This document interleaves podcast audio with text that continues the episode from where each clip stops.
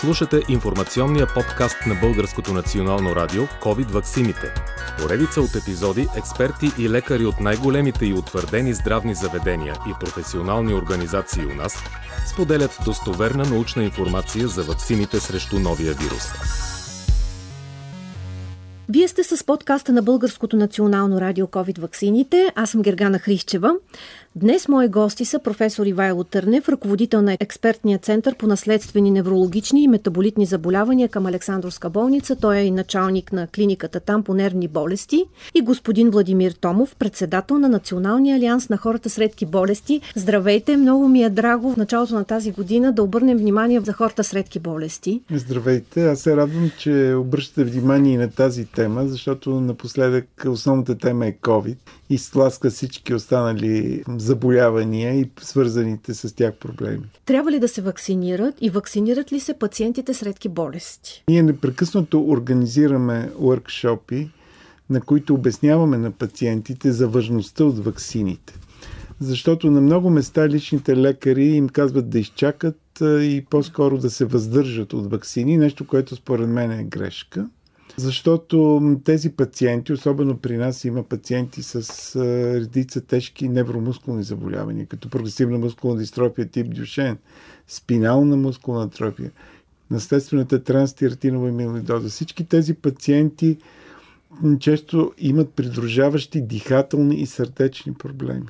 И за тях от изключителна важност да бъдат вакцинирани, защото риска от осложнение и даже от смърт при а, заразяване с COVID-19 е много по-висок, отколкото сред останалото население. И за съжаление, трябва да кажа, че вече 6 болни с, примерно, с наследствена транстиретинова амилоидоза починаха от COVID. Един от тях съвсем скоро, млад мъж, 49 годишен почина в Пирогов, иначе беше изключително добро състояние, но COVID го повали. Не беше за няколко дни не беше вакциниран. А, така че моя апел към всички тези болни е вакцинирайте се на време. Господин Томо, вакцинират ли се хората с редки заболявания? Какви са вашите наблюдения като от страна на пациентската организация? Какво най-често ви питат? Какви са им притесненията, тревогите? Имат съответно въпроси, свързани с ваксините. По принцип, това, което ние даваме като съвет е да се обърнат към специалистите, които а, ги лекуват по съответното заболяване и с тях да консултират а, а, момента, в който да се вакцинират и дали случайно имат някакви изключващи фактори при а, полагането на дадена вакцина. Съответно и самата вакцина, всеки се интересува нали, как е повлияла на други пациенти други, в да. неговото състояние. Да. Така че тази комуникация е много важна. От друга страна, а, има така едно общо недоверие, не само от пациентите с а, редки болести към вакцините, с което постоянно се опитваме да се справим, тъй като а, в крайна сметка по-добро а, решение не е измислено към момента. И съответно се надяваме, че всеки един, който а, е с клинични показатели да бъде вакциниран, да се защити по този начин. Той защитава и себе си, и семейството си. От друга страна виждаме, че а, и при пациентите с редки болести също има починали хора, които не са се вакцинирали и оттам вече с по-висок риск да прокарат тежко COVID, водещ до фатален изход. Има ли значение, професор Търнев, с коя вакцина да се вакцинират хората с редки заболявания? Да, ние препоръчваме поначало даже не само за редките заболявания, но и за редица други неврологични заболявания, с които работим, като множествената склероза, полирадикулоневрита тип Гилен, барета с автоимунни заболявания. Така че препоръчваме РНК вакцина. Защо? Ами, защото е, има много по-малък риск от алергични реакции във връзка, е, в сравнение с векторните вакцини. И основно тази вакцина ли поставят какво? А и, и ефективността е много по-висока, така да. че във всяко едно отношение е по-добре РНК вакцина. По-добре са защитени. Да, да. Все пак има ли а, редки заболявания, хора с такива болести, при които не е добре да се постави вакцина и как процедирате в тези случаи? Значи в неврологията нямаме такива заболявания, които са противопоказани. Разбира се, има заболявания, които, особено по отношение на автоимунните заболявания, които се лекуват с разле, различни имунопродукти.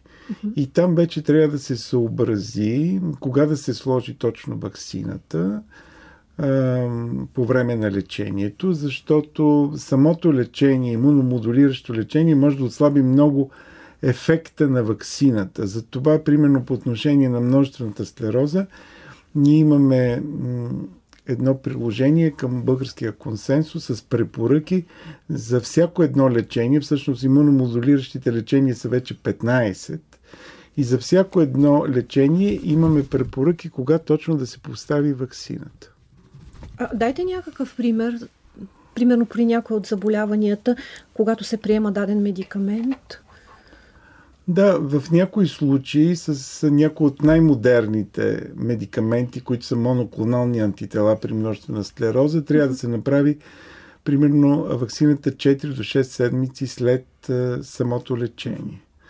Така че при всеки един медикамент е различно. При такова вакциниране на пациент на такава терапия може ли да се влуши всъщност здравословното му състояние? Не, просто ефекта на вакцината може да бъде по-слаб във връзка с ефекта на съответния медикамент. Но някакви рискове от самата вакцина не очакваме по-различни от тези, които са при съвсем здравите хора. Така, така че не сме наблюдавали някакви сериозни странични ефекти от приложените вакцини. Господин Топов, може ли да се каже как понасят вакцините хората с редки заболявания? Някакви сигнали има ли в Националния алианс? Питат ли за страничните реакции? От гледна точка на нас пациентите мога да кажа, че нямаме споделени в нашите пациентски групи някакви състояния след вакциниране, които действително така да са оказали впечатляващо влияние върху състоянието на даден пациент. По-скоро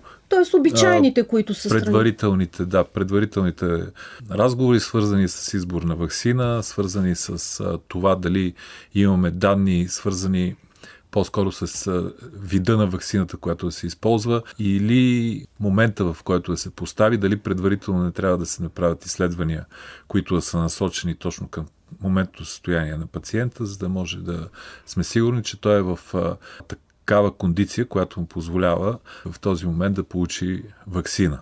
А правят ли се такива изследвания? В кои случаи? По-скоро аз, лично ние наблюдаваме влушаване на състоянието след прекарана на COVID инфекция. Много често има влушаване на състоянието и това налага допълнително лечение, а понякога и отлага провеждането на самата терапия или засилване на страничните ефекти на самата терапия. Така че COVID-инфекцията в повечето случаи усложнява състоянието на тези болни, но по отношение на вакцините, пак казвам, не сме наблюдавали някакви преки ефекти, неблагоприятни, по-различни от тези, които се наблюдават при останалите хора.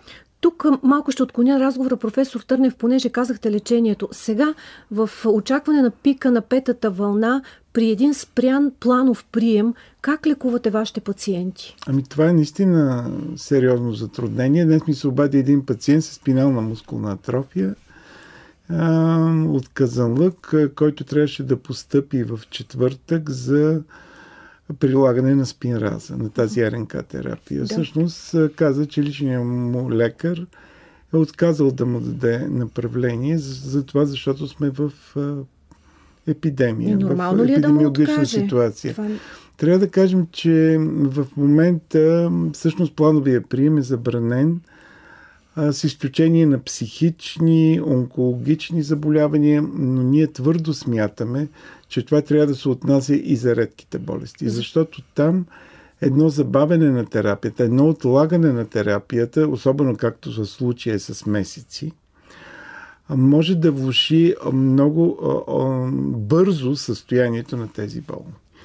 И за това смятаме, че тази забрана за плановия прием на пациентите с редки болести трябва да бъде отменена. Първо, защото. Само за тази група пациенти. И за да, тази група да за, се добави. За всички пациенти с редки болести, които се лекуват Те получават много често някаква специфична терапия, РНК терапия, ДНК терапия, заместителна ензимна терапия. И там едно отлагане на терапията, прекъсване на терапията влушава състояние. Тук, господин Томов, веднага да кажете, вие от Алианса сте пратили писмо до здравните власти в тази посока. Какво съдържа то? Да, веднага след като излезе заповедта, а, ние съответно поискахме да се направи такова изключение и за редките болести, тъй като тези си хронични състояния изискват непрекъсната терапия, която продължава понякога цял живот. И съответно хората не би следвало по един или друг начин да бъдат възпрепятствани.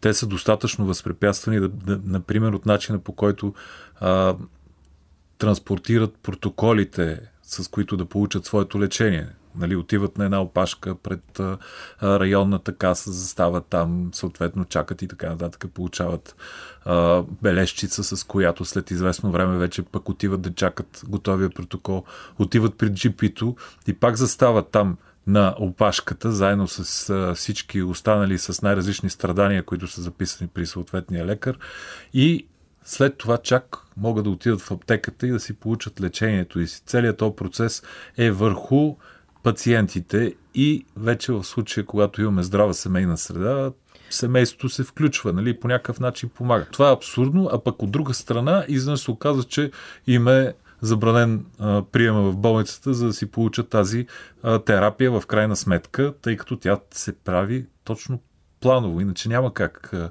съответния пациент да, да получи лечение. Имаме също така и предложение, което е свързано с а, това да се помисли възосновата на европейска добра практика за възможности за получаване на терапията в домашни условия, тъй като има такава а, инициатива Home Treatment, при която, нали, ако се регулира естествено и се направи така, както е а, показал опита и практиката в другите европейски страни, да се прилага.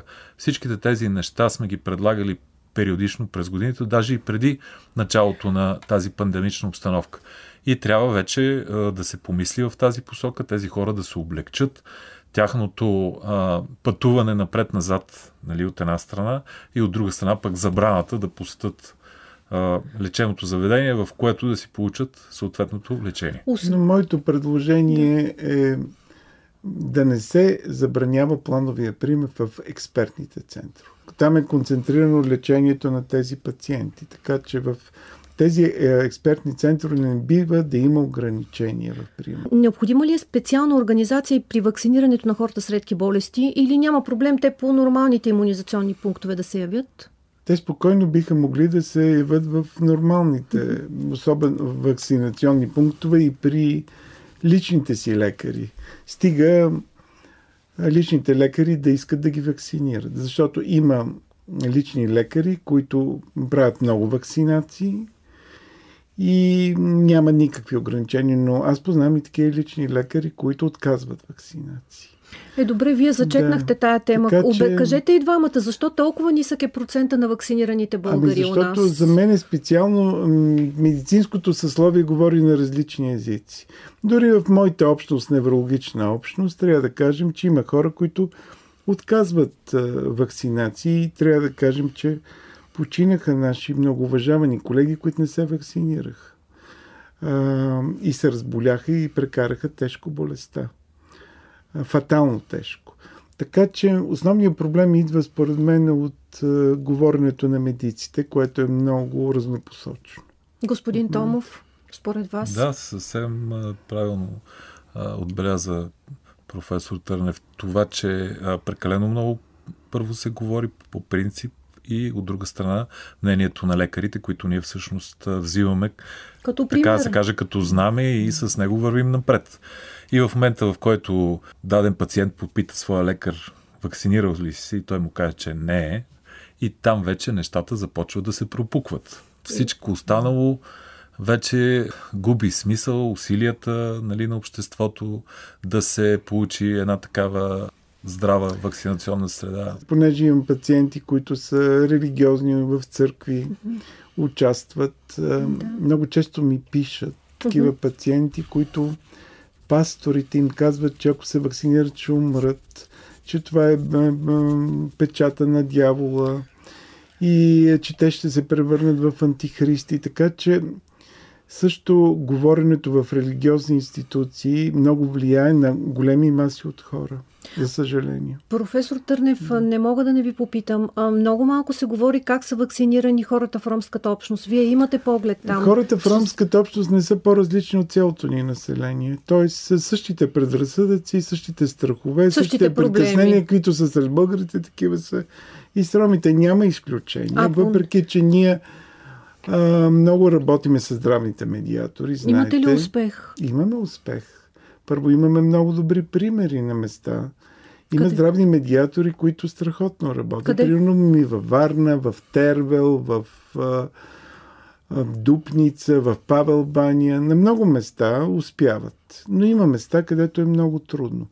Има някои места, където, примерно, здравните медиатори убеждават, но след това отиват при лекарите, също тези хора и те ги разобеждават. Това разнопосочно говорене, ако продължи, процента няма много да се. Важно е да има ясна комуникационна стратегия, с ясни послания, достъпни, и мисля, че трябва да се разсеят тези страхове, които витаят. Вече достатъчно голям опит има с вакцинациите, но разбира се, много фалшиви новини безнаказано се разпространяват в нашите медии. Господин Томов, според вас правилни ли са стъпките сега на новото правителство на Министерство на здравеопазването с оглед и на петата вълна? По отношение на затваряне, това, че децата ги оставиха малко по-дълго сега в къщи, на зеления сертификат? Вече споменахме за плановия прием, така че много неща нали, се правят а, без да са консултирани с а, всички заинтересовани страни. Така ли се случва? От друга страна. Еми, Но пък доцент Мангаров е в работна група. От друга страна, а, нали, тук търсим едно доверие в а, вакцинирането, а пък а, те би трябвало хората да се вакцинират, защото трябва, нали, а не да повярват и така нататък, тъй като не са специалисти. Това са специалистите, които излизат пред обществото, говорят за ваксините и съответно би трябвало да се вземе като чиста монета тяхното мнение. И вече оттам пък идва момента, в който излизат едни други специалисти, които казват нещо корено различно и съответно се разбива и доверието у пациентите, не само нали, у пациентите, а по принцип в обществото като цяло. Ние трябва да спечелим колебаещите се. Има, разбира се, такива твърди антиваксери, които и да се разболеят, дори и да умрат, те няма да се вакцинират. Такива хора, които... Но има много хора, които са колебаещи и които не знаят какво да направят. Мисля, че за тях е важно нали, да бъдат образовани и да бъдат убедени, че това е правилното решение. А как гледате на въпроса за вакцинирането на децата? Според вас, как трябва да се подходи в този случай? Аз не съм детски да, лекар. Да, с тази оговорка, въпреки, но все че пак... при нас постъпват деца с невромускулни като... заболявания, да. но виждаме, че особено последната вълна, вече децата не са пощадени и все повече, и тук не говорим само за заразоносители, за предаване на инфекцията, но и за боледуване. Точно така, да. А, така че, мисля, че трябва да спазваме световните и европейски предписания, така че това, което се започна, и така много мои близки хора и приятели си вакцинираха децата без никакви осложнения. Деца с редки болести, с неврологични, те са да, в рисковата и група. здрави деца, които са ученици. Имам много такива близки и приятели, които си вакцинираха децата. Но според вас, да. кои е задължително да се вакцинират? Като... А, разбира се, това, което казвах, това, което ние работим, децата с невромускулни заболявания, които са с много често с дихателни проблеми, с сърдечни проблеми, е задължително да, да го направя. Господин Томов, по тази тема за ваксините и децата, вие какво мислите? Ами, това, което вече споменах, нали, че ние се осланяме мнението на медицинските специалисти. И значи, когато този медицински специалист, ето в случая професор Тънев, каже нещо, би трябвало да го взимаме като една а, задължителна норма. Да. А пък вече, а, прокарвайки го през а, нашата информация, защото в повечето случаи ние събираме от най-различни източници информация или сме подложени на информационни потоци, които, Да. както се казва, са постоянни и не, не зависят от нас, вече всичко това се а, разбива и до голяма степен а, ефекта на а, мнението на специалиста бива затлачено и съответно доверието се губи. Естествено, че а, всеки един от нас, когато говорим за вакцини, съответно наблюдаваме рискови групи. Рисковите групи, ако специалистите преценят, че са и деца с редки болести, то тази рискова група би трябвало съответно да се вакцинира. И обратното. Ако специалистите не препоръчат по една или друга причина полагането на вакцина, ние би трябвало пак да го вземем като чиста монета. Аз бях поканен да участвам в една работна група към Министерство на здравеопазването за изработване на комуникационна стратегия. Този екип или предишния? Сега и Сега. преди, предишния И преди и екип, сега. и сега. Да, Да, какво предишния постигнахте? път нещата не се реализираха, съжаление. Сега а, някакси по-решително се действа и има вече ясен план, който е насочен именно към колебаещите се. Лекари, учители, много е важно, лекари, учители, общности. Така че предстои това да бъде изработено с помощта, даже мисля, че на британското правителство се подготвя този план за действие. Как ще ги стимулират и хората и в услугите, в обществения сектор? Те са много важни, освен лекарите и учителите. Да, мисля, че авторитетни хора ще отправят ясни послания към тези общности, за да могат те да бъдат убедени. Трябва да се работи, може би, очи в очи с тези хора, защото те все още имат много големи страхове. Така Той ще се че- залага на личния пример. Ами да, ще се правят регионални срещи Да, от това е екипи, където ще се обсъждат, ще се отговаря на всички въпроси, които да разсеят страховете. Все пак много хора имат въпроси, на които нямат отговори и поради тази причина не се вакцинират. И, и може би, когато получат отговор на въпросите, те ще вземат друго решение. Така че Да, това е Кампанията добър. е позитивна подход. и е насочена повече към срещи и обучение на хора по места. Това ли е добрият подход, господин Томов? Когато Ставител, а, дай на... специалистите инициират дадена кампания, ние би трябвало просто безрезервно да ги подкрепим. От друга страна имаше даже една инициатива на Дружеството по им- имунология, с която искаха специално да изследват имунитета на преболедувалите българи COVID Май не се случи и това. съответно, да, бяха предложили една национална програма в тази посока. Надявам се, че това не е забравено, тъй като то според нас ще бъде актуално и за напред.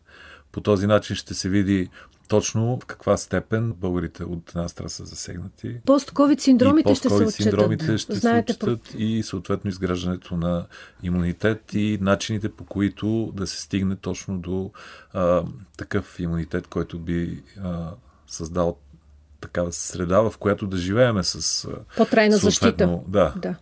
с съответно тези пандемии, тъй като а, виждаме, че те продължават и край не им се вижда. Нали? Мутации и така нататък. Постоянно получаваме информация, виждаме как а, един вирус пристига в а, нашата страна, убива другия вирус, който е доминирал до момента. Грипа също Прокрадва се и той вече. казват, да. че го има, но всъщност никой не му обръща кой знае какво внимание. Съответно всичко това се надяваме, че с общи усилия в много посоки ще се разреши в времето. Една от целевите групи на тая комуникационна кампания ще бъдат именно хората с хронични бол- заболявания, включително и с редки заболявания, именно те да получат максимално достоверна информация. Да. Това исках да кажа, защото наистина първо едно е риска от самата болест, друго е постковидния синдром, който продължава много по-дълго и много често инвалидизира даже повече, отколкото самия.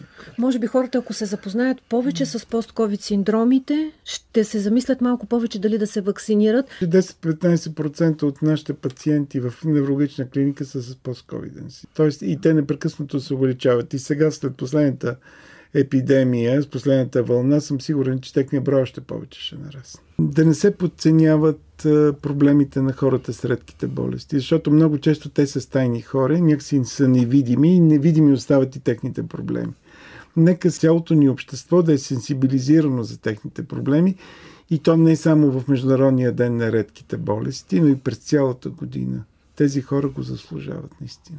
Пациентите и техните семейства, нали, които страдат заедно от дадено рядко заболяване, се нуждаят най-вече от разбиране и на институционално ниво, и на професионално ниво. По този начин ще може да се помогне на тези семейства, на тези групи.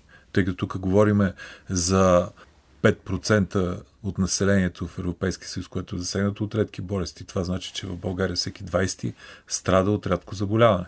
И оттам вече тези хора, които с а, това страдание, те са просто едни герои. Експертните центрове вече минаха един пълен отчетен период, повече от 5 години. Навлизаме в нов период. Нека нашата дейност да не бъде хоби в свободното ни време. Нека да имаме подкрепата на държавата, техническа, финансова. До момента 5-6 години работим без никаква помощ от страна на държавата. Финансова? Никаква помощ. Доброволно да, и за е доброволно. в името на пациента. Да. Има ли да. надежда да се случи това, което го Ами много разчитам, казвате? защото до сега всичко е някакси на ентусиазма, на желанието си да, да, да докажеш професионализма, да помогнеш на пациента. Би трябвало тези е, екипи в експертните центрове да бъдат подкрепени. Вие бяхте с подкаста на Българското национално радио COVID ваксините. Слушахте епизод от подкаста на Българското национално радио COVID ваксините.